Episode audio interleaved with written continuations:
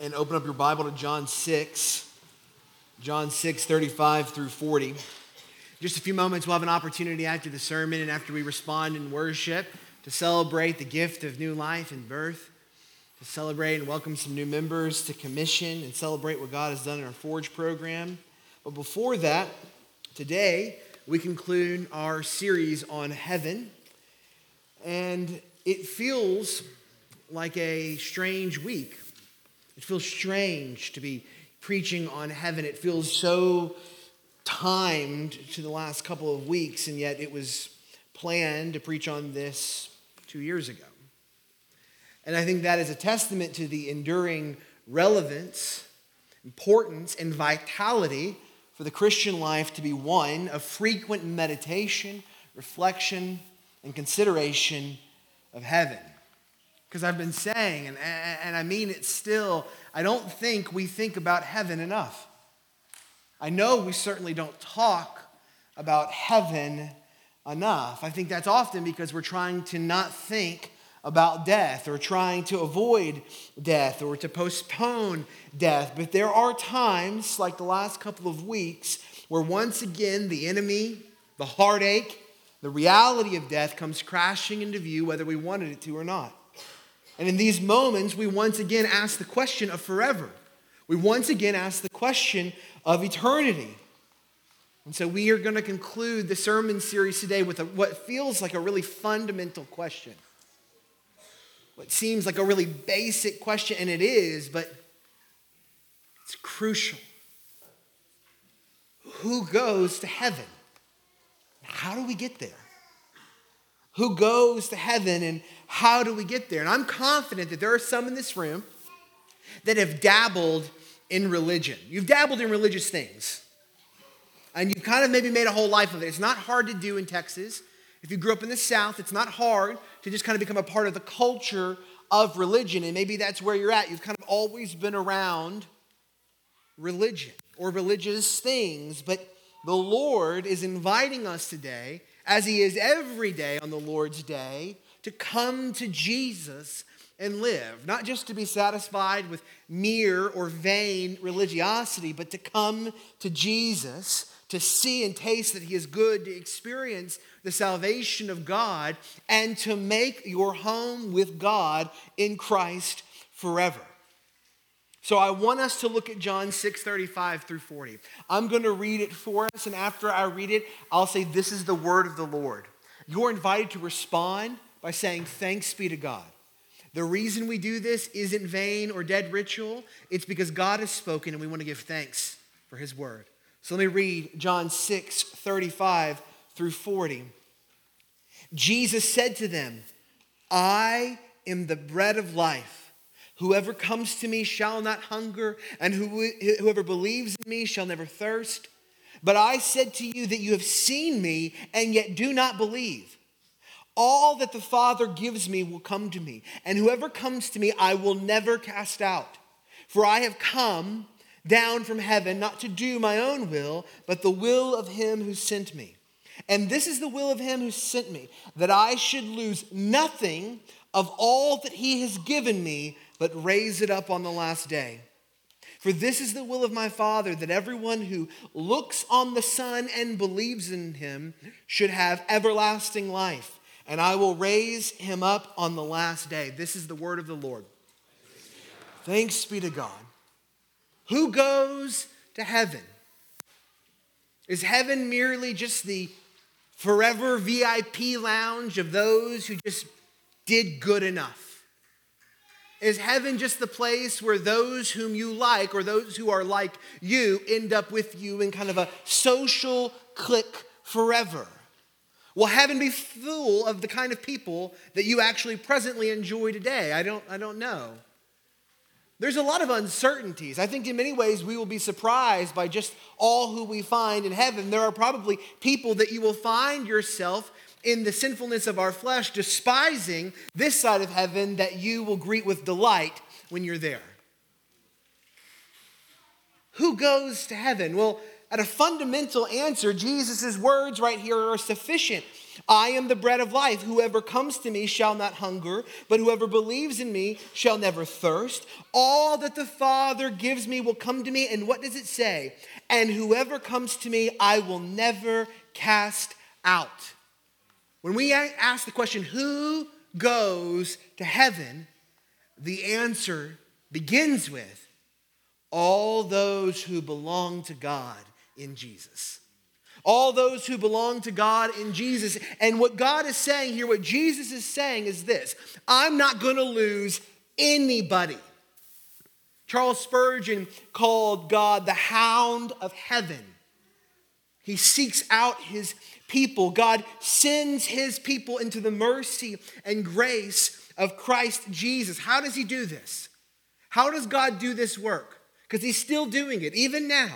Even today, here and around the world, God is doing this work. How does He do it? Well, He softens hard hearts. He softens hard hearts. You and I are not born into this world with a heart that is soft towards God. We are not born into this world with good soil for the seeds of righteousness. We are born into this world with fallow soil, dead and arid lands. And when God begins to call us to Jesus, the first part of that work is He softens their hearts. He softens their hearts. He softens their hearts. What does that look like real time? All of a sudden, spiritual curiosity begins to emerge where it had not been. All of a sudden, you begin to feel conviction and guilt over things that you once did not feel conviction and guilt over all of a sudden you begin to experience desire for the things of the Lord and disgust with the things of the world. That is a sign that God's softening of your heart is taking place. And in this soft heart, which is an act of God, the beginning of the work of salvation, from there flows conviction. Conviction. Conviction which leads to repentance turning away from sin and turning towards God. This is the first call of Jesus in the Gospels. Did you know it? Jesus' first words in his public ministry are what? Repent. Repent. Why? For the kingdom of God is at hand. Repentance is turning away from our first by nature loyalty, which is to sin self, and Satan. It's turning away from that, and it's turning towards God. God softens our heart, which leads us to repentance, and He does all of this often by demonstrating our desperation. More often than not, God brings us to the end of ourselves, and then we realize there is no hope for me but God. There is no salvation for me but God. These loves have failed me. These joys have failed me. These hopes have failed me. They have been anchored in the wrong thing. God brings us to the end of ourselves and shows us the beginning of life with Him. Jesus says to them, I am the bread of life. Whoever comes to me shall not hunger. Whoever believes in me shall never thirst. Why does Jesus use this language? Because it is perfect language to encapsulate the fact that there are desires in you and I that nothing in this world will satisfy but God that we can have a hunger met, a thirst met. Many of us will spend our whole life trying to fill that hunger and thirst with everything but God, and yet God has created us with those deep desires so that they can find fulfillment in God and God alone. That's why Jesus uses this language of desire. Of need, because he knows what we so often forget, which is that our fundamental need is for one thing and one thing only, and it is God and God's presence. It's what you and I were created to live for, it's what you and I were created to live in, and yet because of sin, we experience separation from the very beginning. I wonder if any of you today find yourself hungry and unsatisfied, thirsty and forever parched. I wonder if you find yourself dissatisfied with the things you thought would satisfy you, and you feel like you've been in that cycle for a long time. Because if that's where you find yourself, Jesus speaks to you today and says, Come to me and I will satisfy the deepest desires of your heart, which are not for material or outcome, they are for a person and a presence, and it is Him. Who goes to heaven? All those who belong to God. And how do we belong to God? We'll look at Jesus' words in verse 37 and 38. All that the Father gives me will come to me, and whoever comes to me, I will never cast out. For I have come down from heaven not to do my own will, but the will of him who sent me. You see, God makes us hungry and thirsty. And when we come to realize that all the old things we use to satisfy this hunger and thirst don't work any longer, at that moment, Jesus is waiting with an invitation extended, and he's saying, Come to me. Come to me. You see, it is the Son of God, Jesus Christ, who invites us into the home of God's salvation. And who is invited into this home?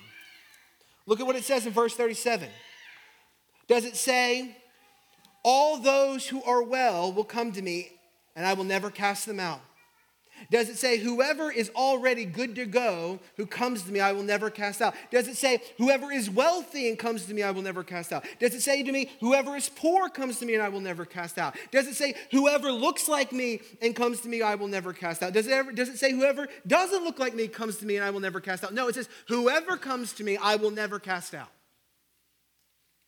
The home of God's salvation the door of Jesus Christ is open not just to the put together, not just to those who have gotten it right, not just to the cleaned up and sanctified, not just to the well. No, God's healing home in Christ is open to the sick, the shamed, the sinner, and yes, the pretend saint.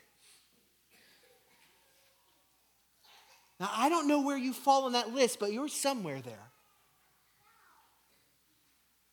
I don't know if you most closely resonate with the sinner, totally aware of the record of your failures, in constant dread that someone might see the real you. I don't know if you resonate with the shamed, feeling subject to the ways that you have been sinned against, forever marked by a scarlet letter that stains your conscience. I don't know if you resonate with the sick, feeling like I am so feeble and frail with nothing to offer. I don't know that if you resonate with the pretend saint that you feel like, man, a lot of your life with God is just keeping up the mask for others who see you. I don't know where you fall on that list, but you're there. We are not born into fellowship with God, nor do we stumble into it. We enter into it by grace through faith in Jesus. And yet, the door of his home is open to all who will come to Jesus. Let me say it like this The only people who end up in heaven are those who know they have no place being there. The only people who end up in heaven are those who know that by nature they do not belong there. Those who will end up filling heavenly city Jerusalem will be those who, when asked to testify, Why are you here? will say, Jesus. That'll be their only answer. And if you think you have a better one, I would reckon with God with how you might answer that question. How do we get to heaven? If the door is open to all who will come to Jesus, how do we get there? Because I'll tell you, I'm ready. I am. Not a joke. Not a threat, not faux authenticity. There are some days when I'm not. There are some days when it seems like I might be able to make a version of heaven I like a lot here. And then there are times in which that illusion is shattered. And I am ready. Either to go there or for it to be brought here. And so it is you may not care how we get to heaven, but I do. Jesus in verse 39 and 40 says this And this is the will of him who sent me, that I should lose nothing of all that he has given me, but raise it up on the last day. For this is the will of my Father, that everyone who looks on the Son and believes in him should have everlasting life, and I will raise him up on the last day. How do we get to heaven? Christ brings us there. Like Moses leading the people of Israel out of Egypt, Christ Jesus leads us out of unspeakable years of bondage in a broken place into the land of God's good promises fulfilled. God keeps us in Christ. Jesus says, I will lose nothing of all that God has given me. You see, Christ keeps his people, he holds us all the way to the end. This is good news for the wandering and struggling heart, for those who feel faithless. Christ keeps us. He keeps his people. He holds us, and he will not abandon us nor forsake us, even when we seek to run from him. That's the faithfulness of Christ Jesus. And maybe this is where you are. Maybe you feel like there was one time in which you really could experience the nearness of God in Christ, but those days have long since passed. And you feel faithless. You feel like you've strayed. You feel like you've walked away and you're just now trying to keep up the pretense of what was, but you have abandoned the hope of what could be. If that is where you are, God has not forgotten you. God will not forsake you. Repent and come to Jesus. Live with him. Return to him. Abide in him. God keeps us in Christ until the end. God brings us to heaven in and through Jesus Christ. Hebrews 10 says we have confidence to enter the new and heavenly places. We have confidence to enter the holy place in heaven, in God's blessed presence. Why? Because of the new and living way that Christ has made available to us. God doesn't just bring us to heaven in Christ, He keeps us in Christ until the last day. Our resurrected bodies, the ones that we will be given in the end of all things, will come because Christ has received His first. In verse 40, Jesus says, This is the will of my Father, that everyone who looks on the Son and believes in him should have eternal life, everlasting life, forever life. And it is true. It is true that for those who look upon the Son, they are saved, and yet many remain covering their eyes, pretending that if they cannot see it, it must not be real. But that that is not what God's word says. The reality and truth of heaven is good and true, whether you believe it to be or not. And yet, God is inviting you to have your hands pulled away, to have the mask fall down, to look upon Jesus Christ and live. And it requires surrender. And I think this is why many people are hesitant to give their life to God in Jesus. Even when they say, I have given my life to God in Jesus. Because we know that if, we speak that truthfully, if we speak it with a sincere and honest heart, we know that it requires the surrender of all of our life. Not just the fractions that we're okay giving away, all the parts of us, even the parts of us that we would remain ours. And yet, there is no life with God in Jesus unless you confess to God, I am no longer my own. I do not belong to me, I belong to God in Christ. And whether I live or I die, I am Jesus's. Surrender is what is required. You might be familiar with this quote from the missionary and martyr Jim Elliot. He says this He is no fool who gives up what he cannot keep to gain what he cannot lose. He is no fool who gives up what he cannot keep to gain what he cannot lose. It's true. Heaven requires the full surrender of our life. There is no other way. There is no other way. So I want to speak to three groups of people in here today. I want to speak to you, to you that say, I am in Christ Jesus. I've experienced salvation. It's who I am. I am a follower of Jesus. What do you want me to do with this? What do you want me to do with this message? Well, first, I want your heart to be bent towards thanksgiving and praise. I want your worship to be commensurate, to be proportional to the gift that's been given to you.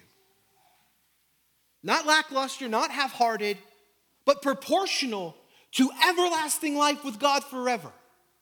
That's my, that's my first plea for those who have come to salvation in Christ. The second is that your praise will lead to proclamation. You have been given a gift, a gift insurmountable, an incredible gift. And God has entrusted you with a commission, a sacred commission, and that is to magnify the name of the Lord Jesus Christ by giving this gift to others. If you look in the seat back in front of you, okay, this is not where I ask you for money if you're from another church. Just I want to prepare you for that. I don't want, I don't want, I don't want you to be thinking you're about to get T boned for a giving request. You're not. Okay? If you look at the seat back in front of you, there's this little card and it says, Who's your one?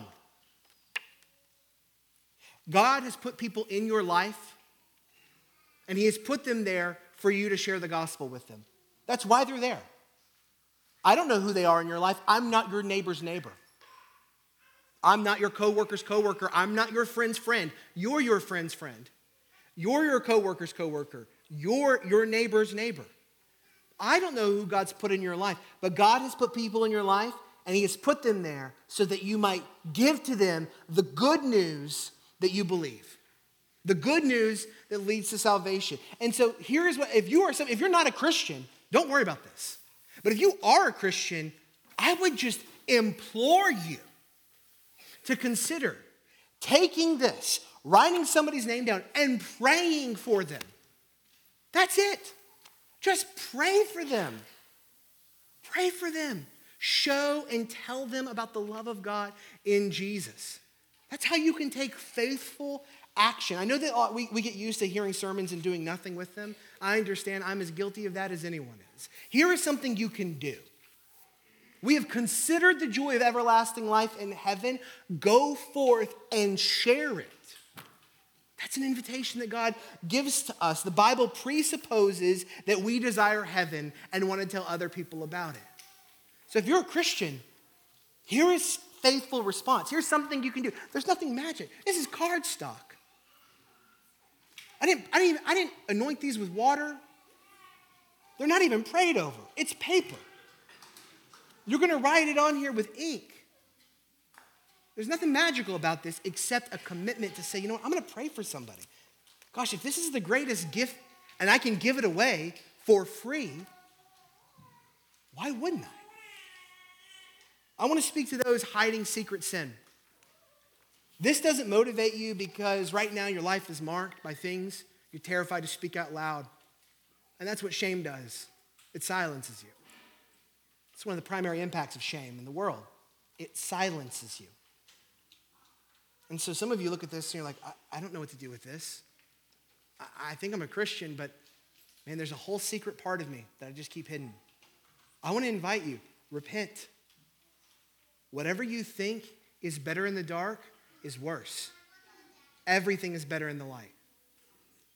And it's painful to step into it, but it refines us, it sanctifies us, and there is only joy in the light. There is no joy in the darkness. Turn away from sin. Come to Jesus. And I want to speak to those who all of this feels so off. There's no hope for heaven. There's no hope that maybe there's salvation. Maybe there's a callous heart, or maybe there is just a life of apathy. I want to pray that God would pull you into faith and that you would come to Jesus experience his free gift of salvation in Christ. The door to heaven is open for all those in Christ Jesus. And the king is coming, and he's bringing a kingdom that is not of this world. He's bringing a better kingdom, he's bringing a better world. And he's inviting all of us to be participants in it. But it requires the full surrender of our life, not half hearted measures. Let me pray for us. Father, we love you. We ask God that you would bring us into faith in Christ, that you would shape our lives, that you would root into our lives hope and belief. I pray, Lord, that as we worship and as we celebrate in the moments ahead, I ask God that you would anchor our heart in the truth of your word. We love you, Lord. We pray these things in the name of Christ by the power of the Holy Spirit. Amen.